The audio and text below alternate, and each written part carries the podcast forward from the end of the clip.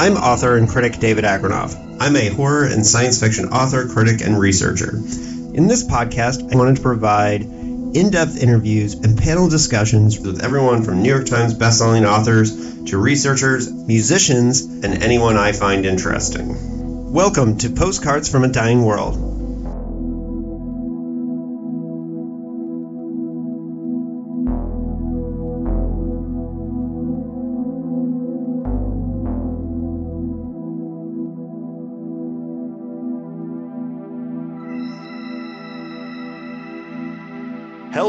And welcome to Postcards from a Dying World. I have a special guest for you today, uh, appropriately in darkness almost. Uh, John Bukowski is a musician and uh, music nerd, I would say, yeah. of the highest order.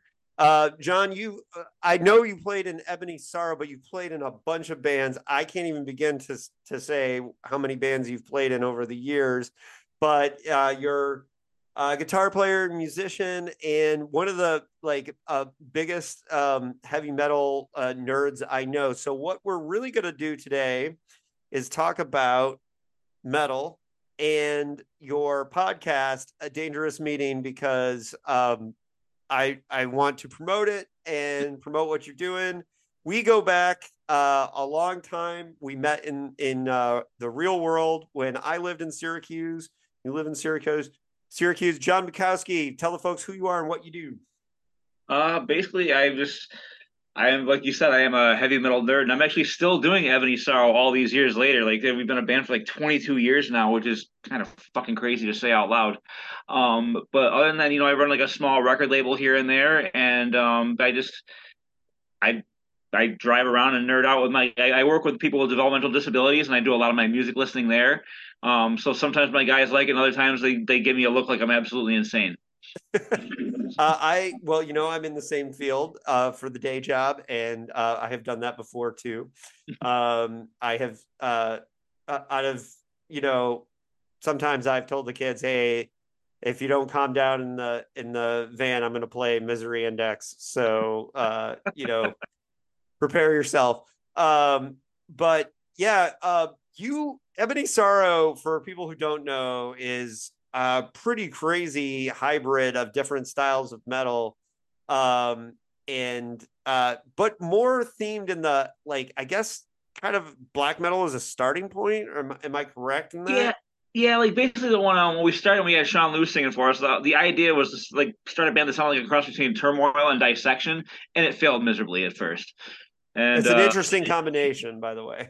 yeah, we, we we we were like you know nerds that were like into both. We're like, no one's doing this. So we we tried and we failed, and we ended up becoming a black metal band over the years, and then just kind of like evolved into like a a death metal band as we got older and better musicianship and things like that. Right. And so you play guitar, correct? Uh, not anymore, actually, because um, we I have two guitar players who are much better than me, and uh, I do vocals. Uh, we had a, I was playing guitar for a very very long time, and then the other guy who I got to replace another person who quit was writing songs that were so good, and I wasn't going to be able to do vocals and play them at the same time. And so gotcha. I had to find someone who could do the guitar playing because I wanted to hold on to the vocals. But you've played in a bunch of different genres before. You've played in hardcore bands, you've played in noisy bands, you've played in punk mm-hmm. bands, and all kinds of things. So, um, are there uh, other bands out there that uh, you've been in that you might want to point people to? Um, I mean, I used to. The first thing that comes to mind is I actually I used to play in a weird math rock band called Department, and um, I think they have something up. Um, as far as stuff that's like out there, like I did a lot of, I've, I've done a lot of stuff, but not a lot of stuff is out there. I did a dialysis, which I'm still doing, which I'm really, uh, we have a lot of fun with, which is like me and Ryan Canavan and the drummer from Ebony Sorrow, yeah. and um, it's it's basically we call it like a, it's like a comedy show with blast beats. Right. Yeah. I've I've been in bands like that before. we had one in Indiana called Moshed into Oblivion. Nice. Um, so uh, kind of similar thing. Um, but so you're uh, from Syracuse, and for people like we can't assume that because a lot of my listeners are people who are uh, come to this from um, from books and reading, and we're introducing people to uh, what I want to kind of do is introduce people to like somewhere where they can discover metal music if they um, have not, you know, they don't have a really good source for the new stuff, the good stuff. Uh, Bukowski, for those who don't know, uh, is somebody that I follow. Just his playlists from the podcast is a really good place to find music because you just drill down on that stuff. And we'll get into that a little bit later. But let's talk about how you got into music in general, because a lot of this journey is, you know, for us as people who got into weird music or extreme music. Um, now it's easy to get into it because it's on the internet, but you know, we come from a time before it was as ubiquitous as the internet. How did you get into was it hardcore or metal first that you got into? Um, I would say it was metal first. Um, I started off my my dad played a lot of prog records when I was a kid and I got like so I was like I was my favorite band of all time is still Genesis. You know what I mean? It's the yeah. one thing that me and my dad agree on. but right. um but and so I got really into that and then I eventually got into uh, a lot of the more aggressive hip hop because that's what was going on in my neighborhood when I was about like 10 to 10 to 12 and then I heard Anthrax and Public Enemy working together. And that just opened something up for me that I I could not even explain to you.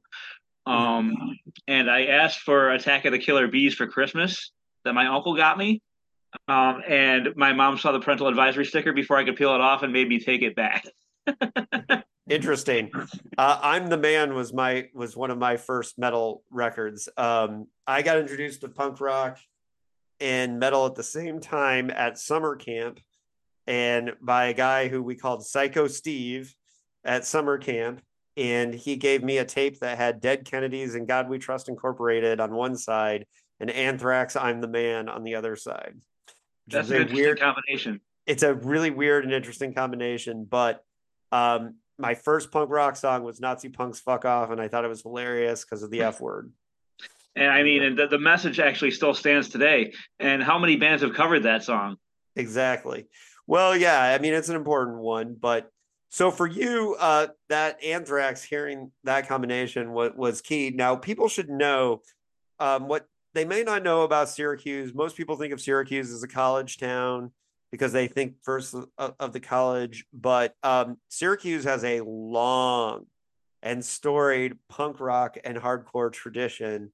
And one of the things that I love about our uh, our homie Karl Buechner from Earth Crisis is that like Karl um, has recently taken upon himself to really educate people on the history of punk rock in the city because he's much more old school than people realize.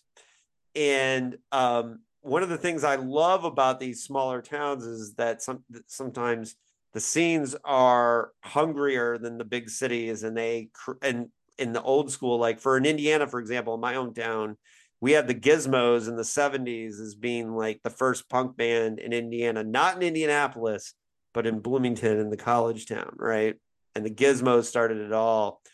But Syracuse has a long punk rock and hardcore tradition. So, did, how, how did you just did you quickly go from discovering metal to finding the scene? Because I'm uh, pretty sure the scene was what got you into being an actual musician, right?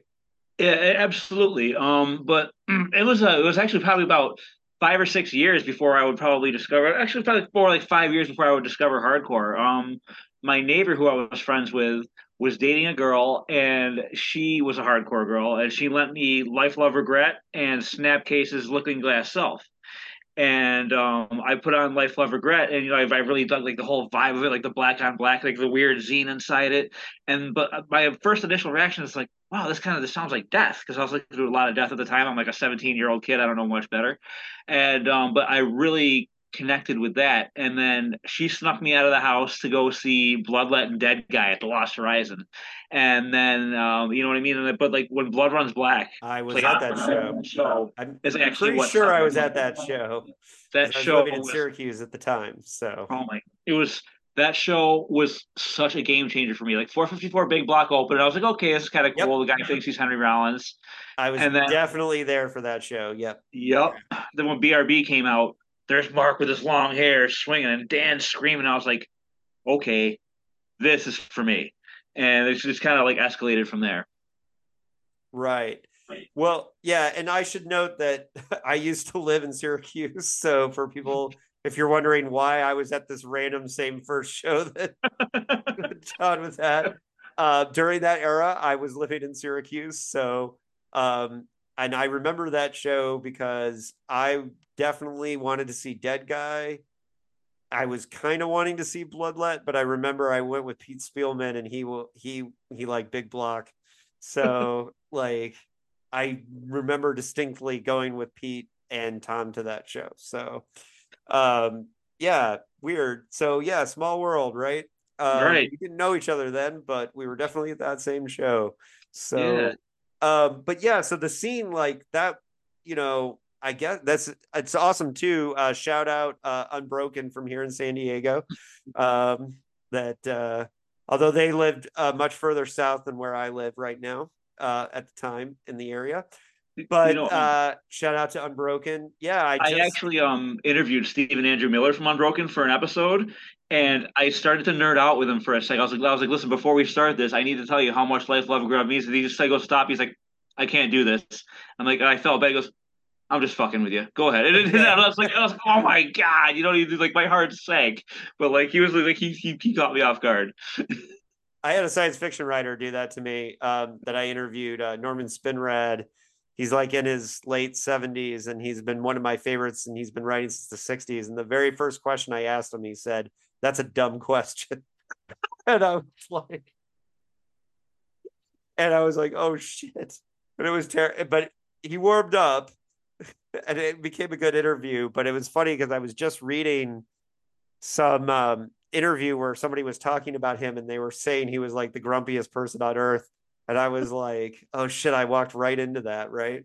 That's amazing. so though. your your musical education, did you start playing um, music right away, playing guitar? Did you how did Um, you decide that you wanted to be a part of it? Was it going to the shows? Was it what was It was definitely going to the show. I always wanted to do it, but I never really had the gear. You know, I came from a family that didn't have a lot of money, so I we definitely didn't have the ability to get a guitar or anything like that. So um, eventually, I would end up um, buying a cheap bass and off of a friend in high school, and um, I kind of learned to play that way.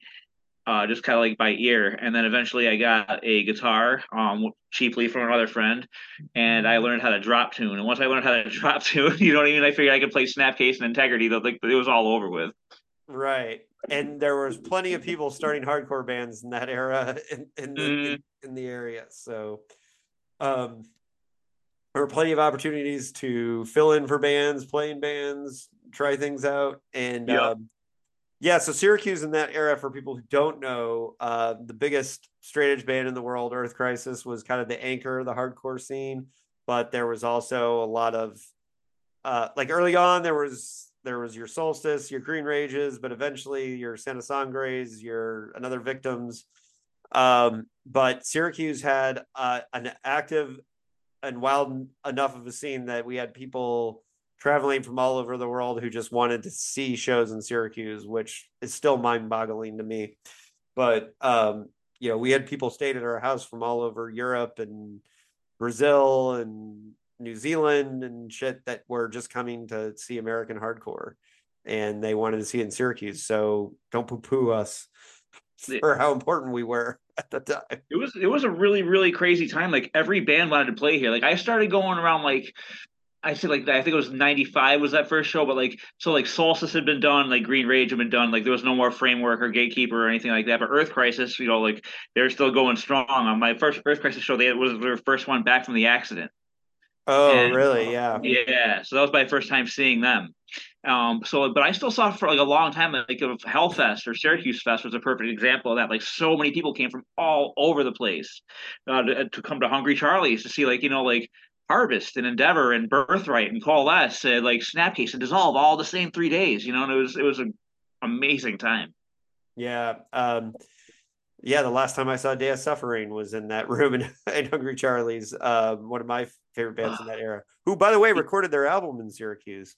I know. And you know, I'm so mad because after the gun went off during Endeavor, like we decided to leave because we thought the show was canceled. And then we heard that it finished off. So I missed Day of Suffering. I missed the Despair set. I missed Hatebreed. I missed like the whole second half after the gunfire. And so I never got to see Day of Suffering. And I'm so bummed about that.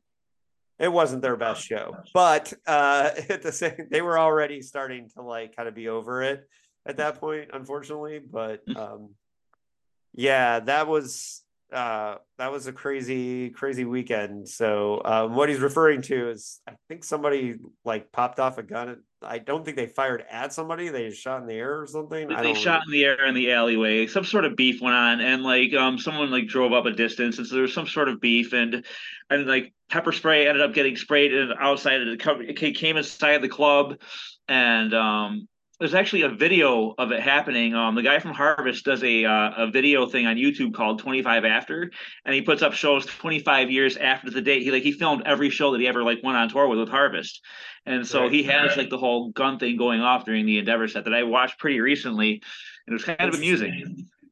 Yeah, interesting. I'll have to check that out.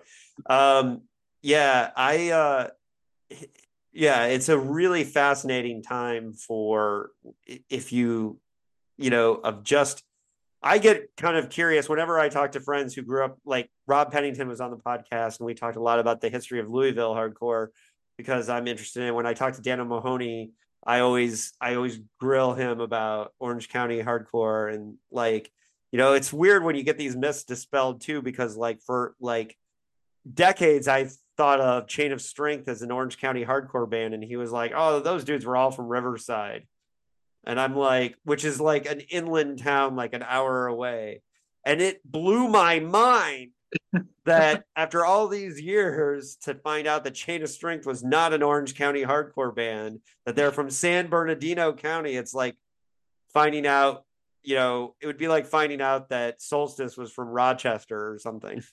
Um, but yeah, it blew my mind. Uh, anyways, so it's a curious and interesting um time because like when like now people watch shows online and like every like anytime a band plays anywhere you can be like oh well i'll see their set on youtube or whatever like and that didn't happen but back then we had to travel you know 10 hours to see a show we did it all the time and, you know, I was familiar with Syracuse from my first Syracuse show was the Firestorm record release show at the Lost. Um, and so I saw Green Rage um, at that show and Solstice and all that. And, you know, uh, Bloodlet, when they were still much more hardcore, played that show, Chokehold, uh, who I still don't like and never did. Um, but whatever. Anyways, um, Syracuse was a weird and crazy and interesting place. So, you know, I'm sure it had a huge impact on like the alchemy that makes up your musical taste, right? Oh, absolutely. And like without a doubt, especially because at the time there was so much going on musically as well. Like there was a lot of hardcore bands that like all sounded different from each other. And a lot of them had a metallic edge. Like, you know what I mean? Like Bloodlet and Integrity and Earth Crisis, none of them sounded each like like each other. You know what I mean? Like you yeah. had bands like 108 and Overcast who were just like doing their own thing. And it's everything was just absolutely like creative and crazy. And whenever someone put out a new bit like a record, it was something you'd never heard before. Everything was just like breaking this new ground. And it was like you just absorbed it on. You tried to do everything at once, and, and uh, you know what I mean. When I was playing, I was like, oh, I want to sound like this and this, this and this, and and you never end up like you really sound like anything. You know what I mean? Like when you're like a 18 year old kid trying to figure it out. Um, but it was uh, it was just it was. I, I look back on those times, and I wouldn't have ever wanted to like grow up anywhere else or at any other time, honestly, just because the, the, it was magical. Yeah. Well, and it's interesting because I get so fascinated in in hearing about these local scenes because before the internet, it's like that's why whenever I hear whenever anyone plays me a band of any kind, the first question I have is is where are they from? Mm-hmm. Right? Like I want to know. I don't care they're members of this or that. I just want to know what city they're from because I'm always interested in how regional sounds develop. And for example, in hardcore at the time, like there was a Louisville sound ish, you know, there was um, a Midwestern sound, there was New York City hardcore sounded a certain way. Boston had a really angry, edgy vibe. Syracuse had the metallic hardcore, like, you know, Clevo had their definite sound. So if you look at all these areas, like they had their sounds, and it was really curious and interesting to think about you know, before the internet, what town you were in, even like metal, like you know, Gothenburg, uh, you know, Sweden had a certain sound, you know, like where you came from, Florida death metal had a sound. And that's why things like Cannibal Corpse being from Buffalo is just weird because like they sound like Florida band and they moved there. right. I mean, that's that they knew where they were supposed to be. You know what I mean? Like originally Morbid Angel were a North Carolina band as well. And, right. they, and, they're, and they're like, well, we they got to go where the hotbed is. I'm like, like JD moved from California to Syracuse because he wanted to play hardcore. You know right. what I mean? So it's it's people definitely um they go where they have to go, and I get that. You know what I mean? But I've always felt right perfectly here. So right, right. but you know, I think we've lost a little bit of that because if you're if you're um if you're a kid that's into 90s hardcore now, right? And there are kids that are retroactively, you know, retro kids that like that stuff or whatever, you can find it online. So you can find Gatekeeper uh, framework, Earth Crisis, early stuff, whatever, that's all available. But at the time, everything was so regional. Like you weren't, you might have seen a band on tour in the summer.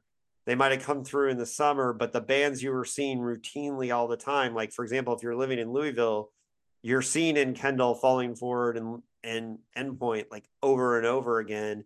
So if you start a band you're likely going to end up sounding like that band where that's why the regional thing was like that. And it's not like that anymore. I just you know i don't think so. So i think it's a fascinating and curious way that music has changed since then to now you know but i agree. What i think is really fascinating is when you take people from like all over the world and they're doing everything digitally they're not even getting in a room and writing together anymore. You know what i mean? People are just like like shipping off a riff, like say like I'm writing here in Syracuse, I could like ship it off to like somebody in Sweden to put drums to, and they could ship it off to somebody in Poland. Like if these people can never actually meet each other and have any yeah. idea what they're about, and they're they're making this art, and at the same time, it's it's interesting because it's got like you know it's got the Swedish guitar sound, but it's got like the uh, the overly triggered Polish drum sound and and things like that. So things the hybrids are happening, but at the same time, it feels like it's losing authenticity.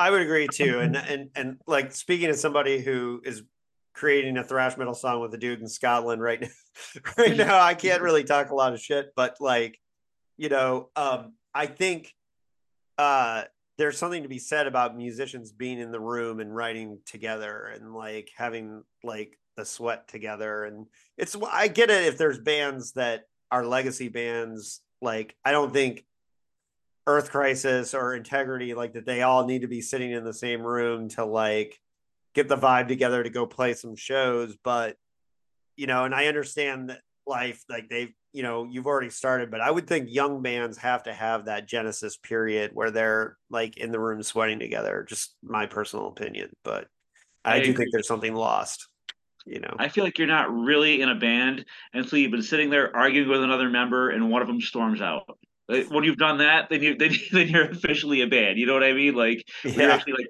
that's you can you could be best friends in the world. You know what I mean? Once you start like sharing art, there's compromises that need to be made, and sometimes it doesn't go smoothly.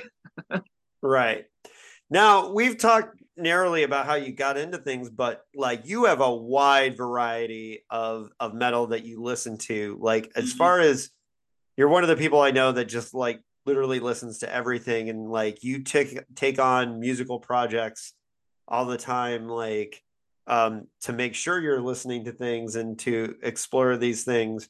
Um can you tell me some of your philosophy or theories on that and how you like kind of got into that and that how that led to doing a dangerous meeting?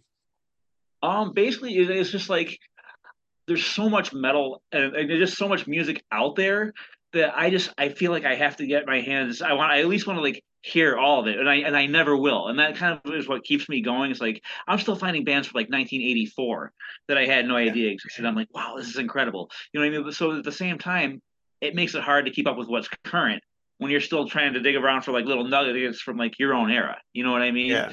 Um. So it's uh, I I luckily have a job where I can like drive around and listen to a lot of things and like and try a lot of things out so I can like listen to uh listen to what I need to and be like, okay, I want to play this on the show. I want to play this on the show.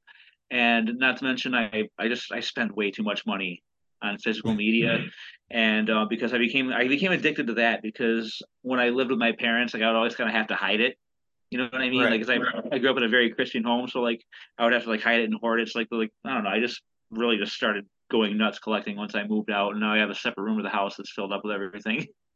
right.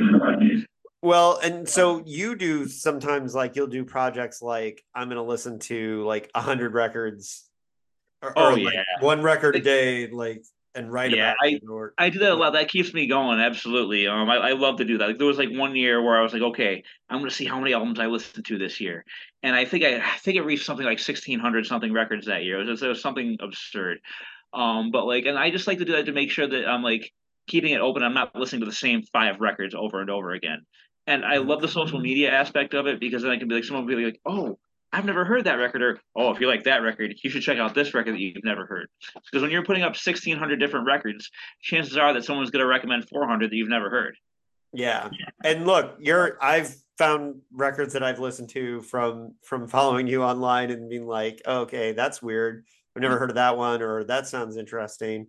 Um, and uh, definitely, I always look at your playlist for Dangerous Meeting, even though like um, I, I've only listened to a couple episodes, but I always look at the playlist. I always do, and I'm always curious what people um, what people pick, you know, and uh, like what themes they go for and things like that, and and uh, you know, it, it, it's always curious to me, like how, how people do that. And um, I liked that. I was it Karl who did all Syracuse bands. Yeah, like, for, yeah, yeah. He did like he did like uh, different Syracuse straight edge bands over the years, and like a couple of them I'd never heard of. Like um, I wish I could remember the name of the first, but they wrote the song "E.T. Rules the Pit." And I can't remember the name of the band at this moment. Oh yeah, yeah, that was new to me too. That was like pre everything. Like yeah. yeah, yeah, yeah. That was that was hilarious. I did, you know, of course, I listened to that episode with Karl, but um, oh, of um, course uh, uh, I, uh, you know, endlessly fascinated by the, like I've said already, like the history of scenes. And because I shortly lived in Syracuse for about four or five years, like when I was there, I was always asking questions about the scene before my time because I was curious about it. And so it's funny because I've had people say to me, like, why do you know so much about like Syracuse before you lived there. And it's like, well, I do the same thing with San Diego, right? When I'm here. And I just think it's good to like, I think that history of that lost music scene is so important because for me, there's a bunch of bands from Indiana that I fucking love that I wish more people knew of, but they just don't know them because they're they didn't have like a huge impact out of their city. And so Syracuse does have like a, a really great music scene I've always said that Syracuse is like the hidden gem of music in, in in like the world because we have all sorts of great music of all different genres here. If you're into like explosions in the sky and like that whole like post metal thing, we've got Oni Khan, The Burning River. If you're into like the whole the hardcore thing, it's continued on. You know what I mean? Like Deal with God and All for All and like Street Hassle are all doing it really well. Like um, there's there's death metal bands, there's black metal bands. It, it, it's it's continued on, but the problem is, and I call it Syracuse syndrome. We have the greatest talent, but nobody can tour because everyone has other obligations, so it's forced to stay here in the city. Right. Well, but but see, but that's what I'm saying, Book, and, and I've talked with you about this. Is I feel the same way about Indiana. I can look at Indiana and say like we've had a couple breakout bands, Split Lip, Burn It Down, whatever but like we have an amazing or time in malta for example is a band that came from indiana that moved away and then became Love that like band. right and so like two of the guys in time okay so the bass player from time in malta before he, he was in burn it down but he had a grindcore band when he was growing up called blatherskite that i know i've i've preached to you but blatherskite when i was growing up was one of the best metal bands to see live, and their sound is like this insane, weird cross between thrash, grind, and death metal, but it's not any one of the three. Okay. And it's an example of like people from Indiana, like we'll when we talk about Blatherskite, we'll just be like, oh, dude, Blatherskite. The same way probably like people in Syracuse do about Blood Runs Black, right? Yep, Blood Runs Black or Violent Fury. Violent Fury is another yeah and so for Indiana, we have two. Uh, like there's also we have a drop dead, not the same crust punk drop dead that everyone knows. But we had a thrash metal drop dead that is hilariously goofy thrash metal. but everyone from Indiana, just like if you talk about Indiana's Drop Dead, they're just like, oh yeah, dude, Drop Dead were amazing. And they opened every thrash show that came through. So every big thrash band, DRI, Slayer, whoever, like Drop Dead played those shows, and it was amazing. And so I feel the same way about Indiana that you do about about Syracuse. Rob Pennington feels the same way about Louisville. I'm telling you, like it's one of those cool things that you discover when you move to other places that like there are these hidden bands and gems and i'm not just i'm not degrading what you've got in syracuse you're right but i'm just saying that there are other i think it's everywhere i think the underground before our time or before the internet is just an untapped crazy thing and there's like you said there's still music to discover and that's one of the cool things i think about it and even when you have like things like Bandcamp, you know what I mean? Like there's so many bands out there on Bandcamp. You you could look up like on any city, and there's bands that you didn't even know existed if you lived there who have like, oh look, they've been doing it for ten years. Here's like four full records. Like, what, who the hell are these guys? Right, right. So you were doing these projects, but how did Dangerous Meetings start? So you started like you're like obviously like the like you're such an encyclopedia of metal that the idea of you doing a radio show. And by the way, before we get into this, one of the reasons I, I guess I've I've kind of I've moved over one of the issues that's one of the things we've always bonded on, hmm. and it's important to the show. The fucking king. The, fact, the first times we ever talked in the late '90s is because someone told you David is a massive King Diamond fan. I, I believe that was Ryan Canavan. It was, it was either Ryan Canavan or Maynard. One of those, one of those two. And it's true. I was a massive, and it's funny because Spotify Shuffle just played uh, Egypt by uh, A Mercyful Fate when I was about to get on here, and I was like, "It's reading my mind. It knows, it knows." I yes, I am a massive King Diamond and Mercyful Fate fan, and part of the reason why is I'm a horror guy, right? Right and he tells horror stories. And I've always loved King Diamond. Saw King Diamond in '99 in New York City, um, and so our first conversation, like in the '90s, you came up to me at a hardcore show and was like, um, "Hey, I heard you're really into King Diamond. That's awesome." and I remember we nerded out about Mercyful Fate and King Diamond for like probably 40 minutes. Yeah, um, I remember that. And I remember I remember because it was at the Westcott Community Center and I could I could see it. I, it was at the Westcott Community Center and uh, he was you were standing with he was running a distro at the time. His name uh, his name slips me. He was running a, a I can't I can't remember the name of his distro, but he was selling all vegan straight edge hardcore stuff. Shane Labors. Uh, yes. Shane. Yes, Shane and I bought a culture CD off him, and he said to me, "I hope you know you just bought garbage." I was like, I was like, I love this. So like, and then um, and we uh, we got to talking about King and uh, and things, just and yeah, they went from there. Have you ever heard the Day of Suffering story about culture? No.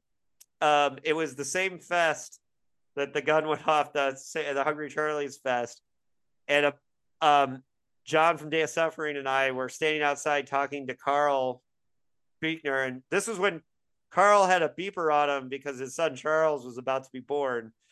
And um, we were sitting outside talking to Karl, and these like really like corny looking vegan straight edge kids came and sat down and were just like listening to us talk. And John and Karl were talk John from Day of Suffering, the singer, and um, he goes by Carrie now, but uh, John and uh, Karl were talking, and then John just was like, he's like, "Oh my god, this fest is driving me nuts. All the bands are fucking terrible." And Culture and Morning Again were literally about to play like an hour later. and then Karl trying like knowing that these kids were in Culture and Morning Again were sitting there like trying to like he's like, oh, well, he's like, yeah, but the Florida bands are really good. I'm really excited about the Florida bands. And John didn't know that the culture guys were sitting there. And he's like, Are you talking about culture? That band sucks. They have a song about deforestation called Deforestation. Why don't I write a song about abortion called Abortion? That's stupid. And those dudes are sitting there, Karl's like, Ugh. That's funny. like, and it, and it was so funny because then one of the dudes is like, "I'm in culture," and John looks at him and goes, "Sorry, dude, your band sucks." and it was so funny. That's how they got the reputation for being egomaniacs and and cocky. The Day of Suffering guys is because of that situation. my god, that's, that's so funny. Because like um, that was probably Damien. He probably took it on the chin and laughed. But I actually interviewed Damien, uh, probably like forty episodes ago, which was uh, he was a singer for Culture and uh for Morning Again for a little bit, and Shai Hulud and As Friends Rust and stuff. And uh, he was actually a really really cool interview. And he's doing a death metal band with a with a drummer from Dismember now. Wow. Yeah, that sounds so- interesting. Yeah, Yeah. Um. Yeah, I thought he went all post-hardcore, like not into that stuff anymore. But guess Oh, not. he, yeah, he's still he's still he's still doing the post hardcore thing, but he's still doing the death metal thing for sure as well. Like the post hardcore Damien Done stuff is actually really good if you're into stuff like The Cure and like Slowdive and things like that. Oh, awesome. I'll check it out. Um, well, and so you're you decided to do this radio show. How did this start? Like what was Um, what was the formation? I saw an ad for it online. Actually, they were looking for uh, for DJs, and uh, um, I knew Greg Yeti was doing his show. He's uh, plays in the Flashing Astonishers, who were like a My Bloody Valentine style band around here for like thirty years now. And um, he was doing a show of like playing all that sorts of stuff. So I reached out to their owner. I was like, "Hey, I have an idea for this show." And um, I was I would interview people from Syracuse, and I would like talk about like five songs that made them want to play, you know, and kind of be like different, a different kind of interview because they'll be more open to talk about like other bands' music than their own because people get aw- awkward when you're talking about your own music. You know what I mean? Yeah. But you could you always remember that first time you heard your favorite song, and it's always a great story to tell. And so I figured that would be a really really great show. And so I did like I ran through so many local people, and then like people started being like, oh, you should start getting bigger people. So I kind of like, oh, maybe I should. And I started reaching out to a couple, and people started agreeing. So now I, I kind of go internationally as well as local, and like it, some of the some of the interviews have been really really funny. And I uh, there's definitely ones that none of them have gone terrible, but there's definitely ones that I prefer over others. right. Well, as somebody who's done that, like, uh, well, for you know, I cover retro science fiction mostly from the '60s and '70s through dickheads, and so twice I've had like 80 year old science fiction writers on, and like one was this guy Barry Malzberg, who's like he wrote really naughty science fiction in the 60s and 70s, right?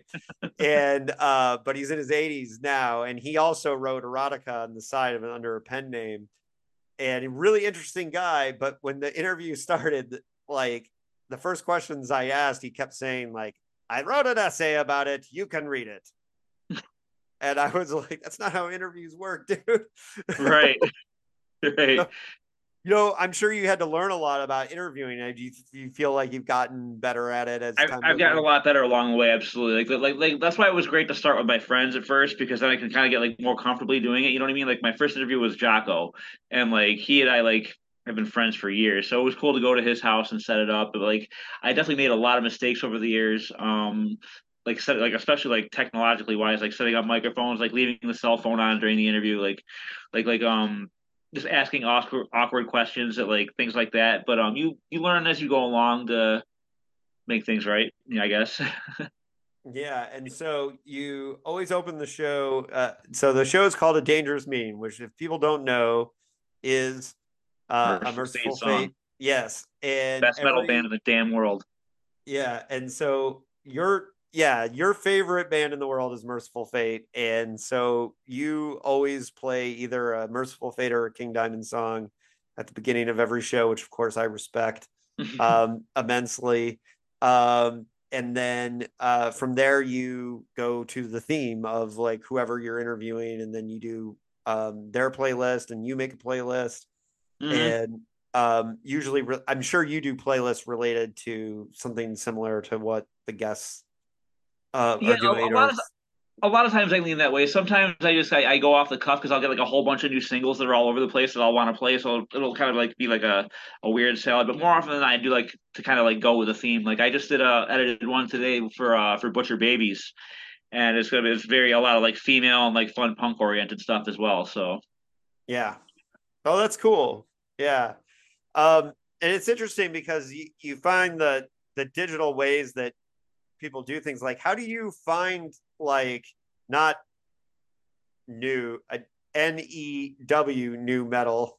Uh, because for hardcore, I found like there's a YouTube channel, this guy, Brutal Youth, and like he literally puts up every hardcore demo or seven inch from around the world, like like almost on a daily basis. So you can always like there's always like a new seven inch like pretty much every day. And they're mostly garbage. But like one out of every like 20, I'm like, this is really good. I'm gonna follow this band. I'm gonna find this band on Spotify or Bandcamp. Um, so you get like you know one out of every 20 I like, to be honest. Yeah, right. But I check I check them all out, and most and my biggest problem is most of the vocals these days are terrible. I can't. Most people who sing for hardcore bands shouldn't. Um, th- this day and age, um, they don't have the voices for it. But how do you find uh metal these days? Like, what's your main way of doing it? You because you're still all over the place. Guy. Um, a lot of times I follow labels. You know what I mean? Like, um, yeah. anything that comes out on Dark Descent is going to be good. Um, Iron Bonehead puts out some pretty good stuff, and then you kind of like look at like I don't know, like maybe like what T-shirts those guys are wearing inside the seat, like the way that I used to as a kid. You know what I mean? Or like my friend Alex is a complete nerd for what's going on in like other countries like Finland and and the death metal scene, and he's always like sending me like links like, oh, dude, you got to check this band out. You got to check this band out. And a lot of times he's right, but a lot of times like you know like band names are getting like so crazy that I can't really remember them all. You know what I mean? They sound like they're the names of medications. That's right. Uh, yeah. Well, yeah, it is. It is. Is funny. I think I did a post recently about there was some band name that I was like, this is a sign that we've gone way too far on the on the band name thing. it's like, you know, um, but what are um are there any new bands that are right now like your your super passion? Oh man. I, got I could go on for a long time. Like recently I just bought the new Thantifaxath. Um, they are a completely anonymous band. No one knows who they are, where they're from but they play like a cross of like like scathing black metal like um like kind of like doom laden like i've never really heard anything else like it. If you like stuff like deathspell omega you would really like that. Um but i've been playing a lot of the classics lately honestly. Like um i just bought a i just bought another copy of napalm death harmony corruption because i lost my tape over there like a long time ago and i saw that it just was there at the record store. I said screw it and i grabbed that and I've been playing that quite a bit. And um, just lots and lots of things have been coming out lately. Um, I'm trying to think like the uh, the Abyssal Ellorsith split. Um, it's really cool. It's like one like two bands from the UK that are like really really dissonant death metal. Um, that's really good. Um, the Moonlight Sorcery EP is uh, another black metal band from Finland. If you're into things like like uh Dimmu Borgir without the cheese, like like back in the day. Um, I man, this is was this, there ever a time that Dimmu Borgir did not have the cheese? Yes, well, it, it, depends on what you consider cheese and black metal. You know, I mean, there's there's a certain yeah. amount that you allow. You know what I mean? Like you you allow the corpse paint in the forests and the Satan and all that. Like, but once you get to like the the, the part where you're like you know Mortiis or you're like like immortal, like running around making goofy faces in the woods. You know what I mean? Like then that, that's a little too cheesy.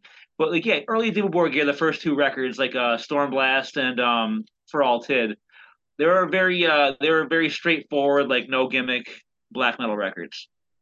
Yeah. And I admit I don't deep dive as much into the music as as I used to. I listen to mostly the big bands and stuff like that. I'm a huge uh like Katatonia is one of my favorite bands. Um I've been on a I've been on a Nevermore kick lately. Um and uh as the new Meshuggah album I think is um it's awesome. Is really really good.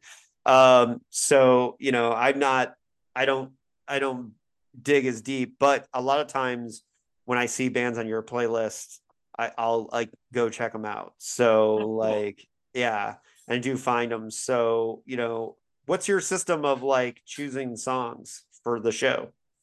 Oh man, um, it's it's basically like it's usually like two, like two or three days beforehand, and I will sit there and I have like a whole my whole collection loaded into iTunes. You know what I mean? And so I'll just kind of be like, okay, like there's 2,000 artists to choose through here. What, what, what are we going to do? You know what I mean? And I'll be like, okay, well, first of all, what's the theme? And I'll go through and I'll have like, you know, limited down to maybe like 100 and be like, okay, let's pick out things that aren't like 15 minutes a piece and then weed all that out. And then like usually a, lot of it is very, very random or and, uh, a lot of it is what I'm listening to at the time and uh, on repeat. Right. So, um, and when you're so do you have any like dream guests or people that you're working on or people that you would like you know I mean, obviously King Diamond is Yes. uh it, he he would be like the ultimate. Um, but yeah, man, there's there's people who I would really love to do. I would I would like to talk to Alex Webster. I think that would be really cool. Um, I think it would be really great to talk to Hank Shermann from Mercyful Fate, honestly, as well, just because like he's like he's my favorite like heavy metal guitar player of all time. And Yeah. there's there's just so many people who I would I would love to talk to. You know what I mean? I would like love to talk to Chuck Billy from Testament. Mm. Yeah, I'd love I yeah, anybody involved. Testament's my favorite thrash band.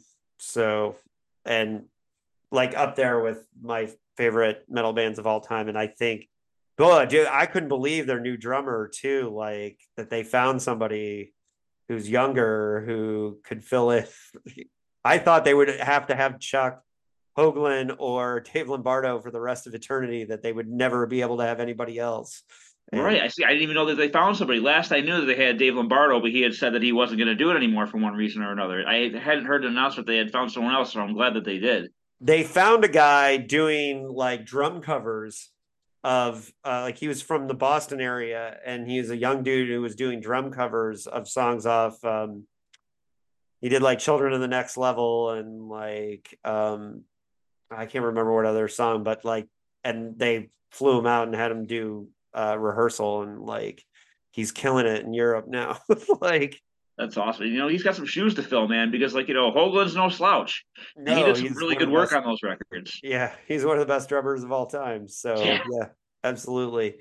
Um, okay, so well, uh, I don't want to take up too much more of your time. I love nerding out with you a little bit. Um, so um, I one thing I want to do is I want you to give me a list of five, uh, five Syracuse bands that you want me to dig dig deep into and my listeners to dig deep into and then I'm going to give you five Indiana bands.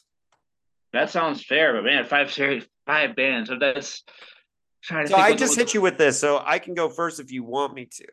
Yeah, well, what, And I'm why not going just metal, by the way. I'm I, gonna, you know what? I'm honestly, I'm not going to go just metal either. So, Okay. so go so right we're ahead. gonna we're we're gonna challenge each other to find and and it's gonna be a little well because I know some of the bands from Syracuse, so you know you don't have to do Blood Runs Black with me because I saw Blood Runs Black and and all that. But um, do you have a first band? I'll do. We can do one one and one. Okay, um, the first thing that comes to mind is that it's a band that's no longer together.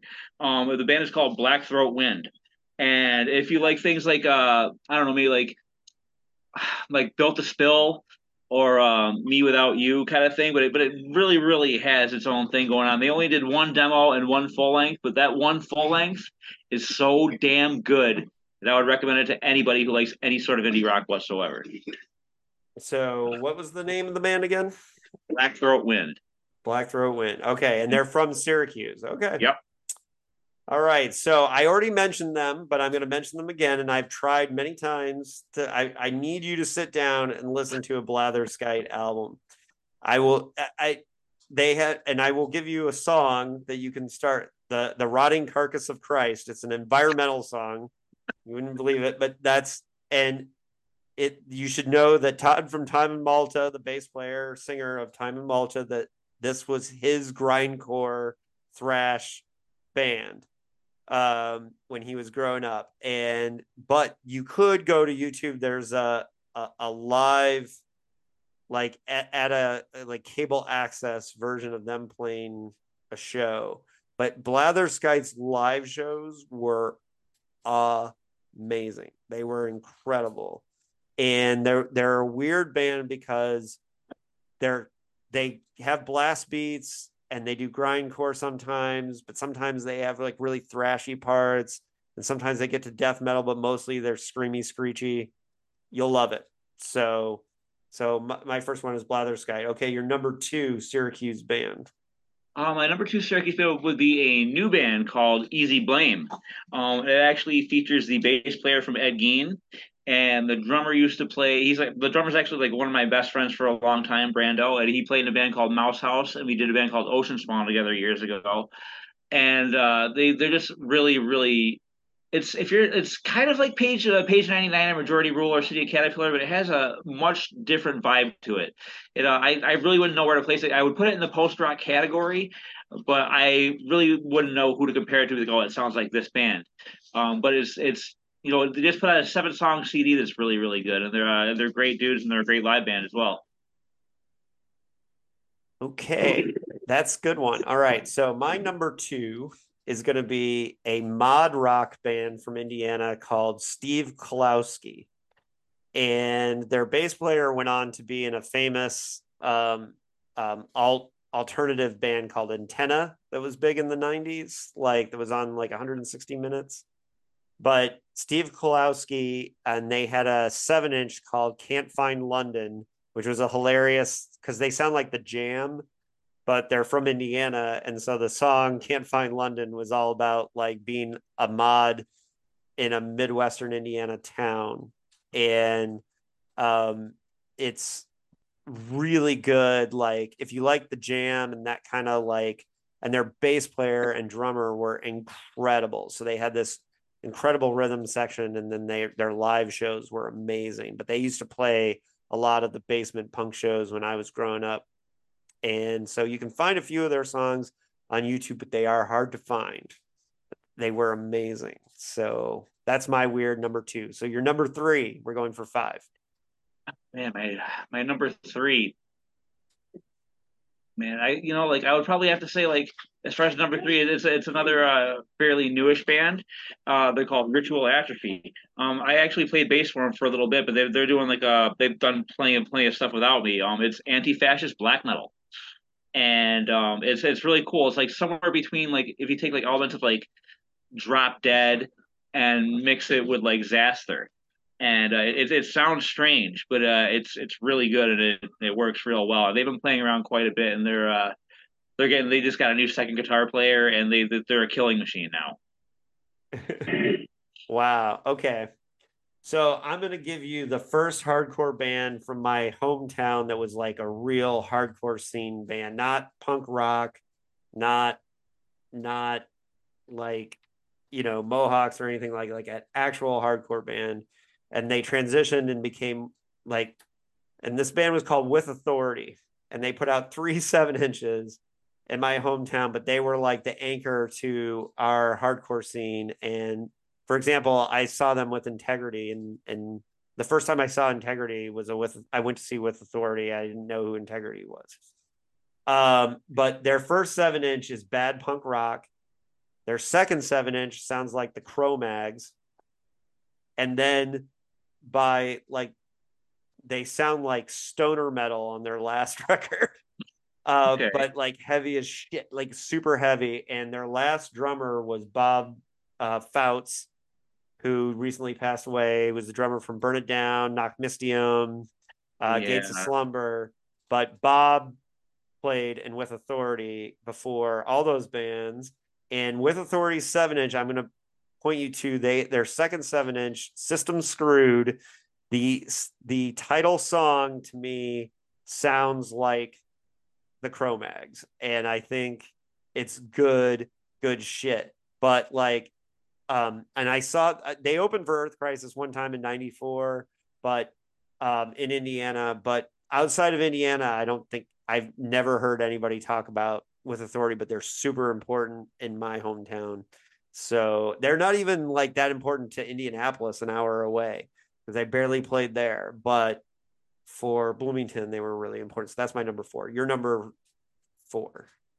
Okay, right? my uh, my number four would actually uh, be a band that my brother is in with uh, with your friend Karl called Apocalypse Tribe, and uh, they've got like a really cool like Warzone meets Megadeth thing going on. You know, it's got Karl from Earth Crisis on vocals, Corey from Slapshot on drums, and they've got this dude Elliot on bass who sounds like he could be like the bass player for Rancid. He plays in like jam bands when he's not doing this, so he's he's insanely insanely talented.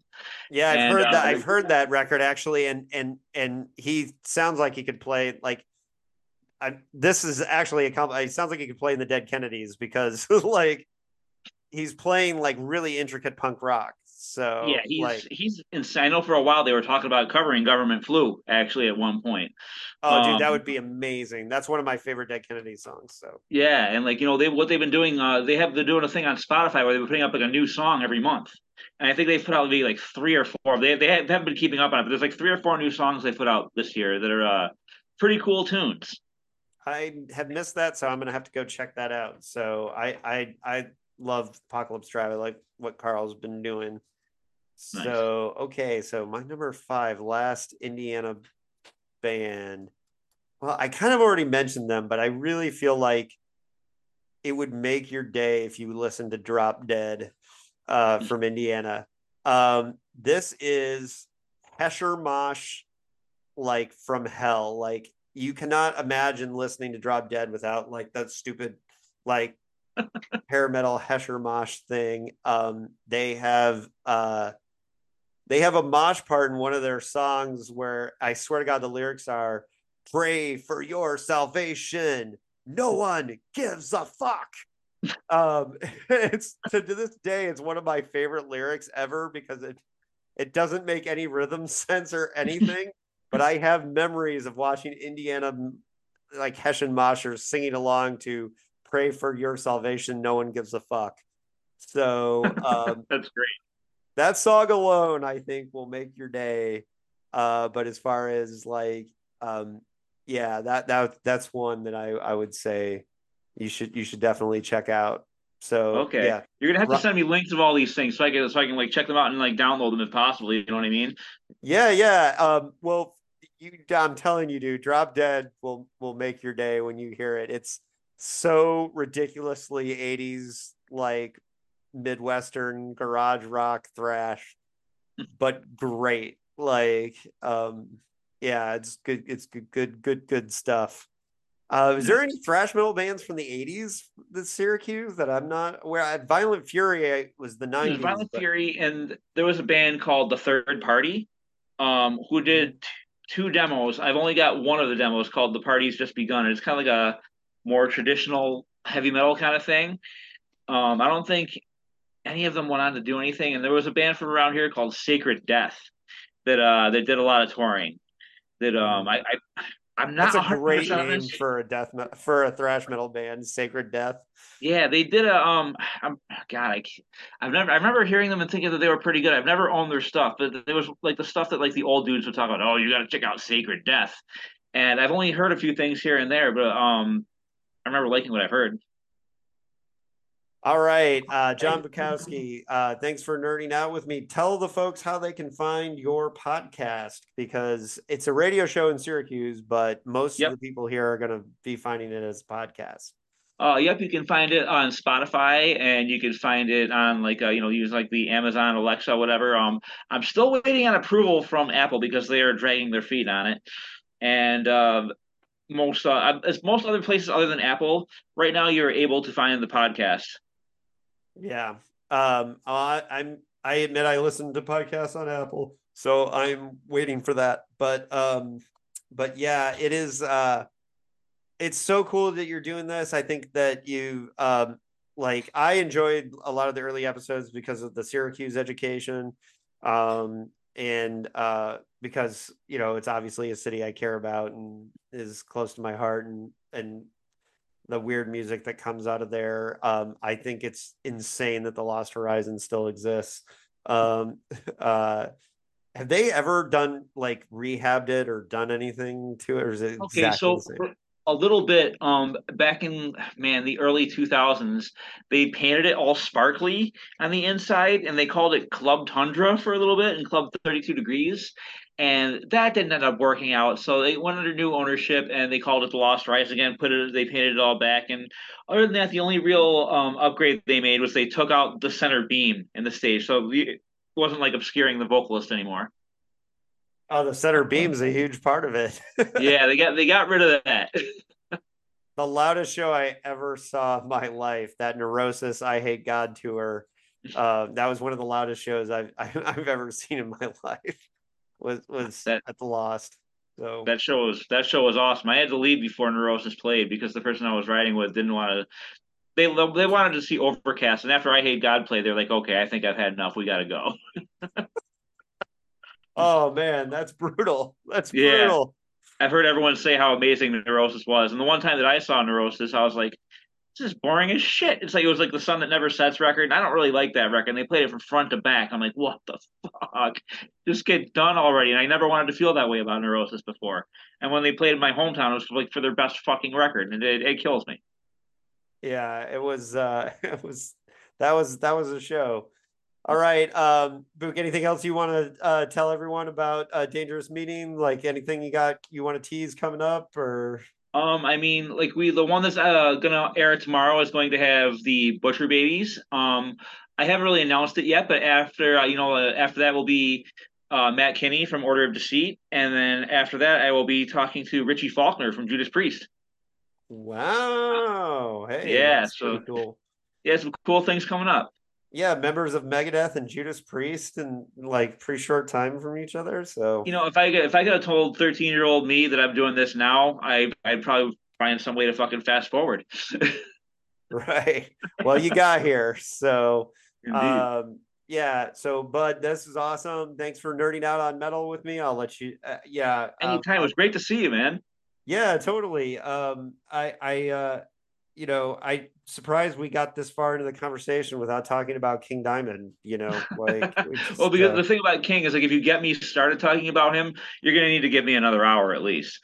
right. So we probably don't want to do that, but right. Yeah, I mean the the thing is, is that um not enough people uh uh realize it's like Weird Al and King Diamond are two of the people that like you people just don't understand the full level of genius that's going on there. You know, I never thought of the parallel, but you might be absolutely right. Well, it's true because they, you know, people know people know a lot of, you know, you'll hear Bruce Springsteen's a genius or, you know, so and so is a genius, but how rarely do you hear those two? So, all Fair right. All right, buddy. Um, it was good to talk to you. Um, and we'll spread the word. A dangerous meeting. Um, new, uh, new to the podcast airwaves. Uh, get your metal there. Um, and um, how do people follow you online? Uh, right now, I just have an Instagram. Uh, it's a dangerous meeting. That's All it. Right. All right, there you go. All right, follow me on Instagram, and uh, thanks for listening, folks. Uh, Thanks, David. All right, later.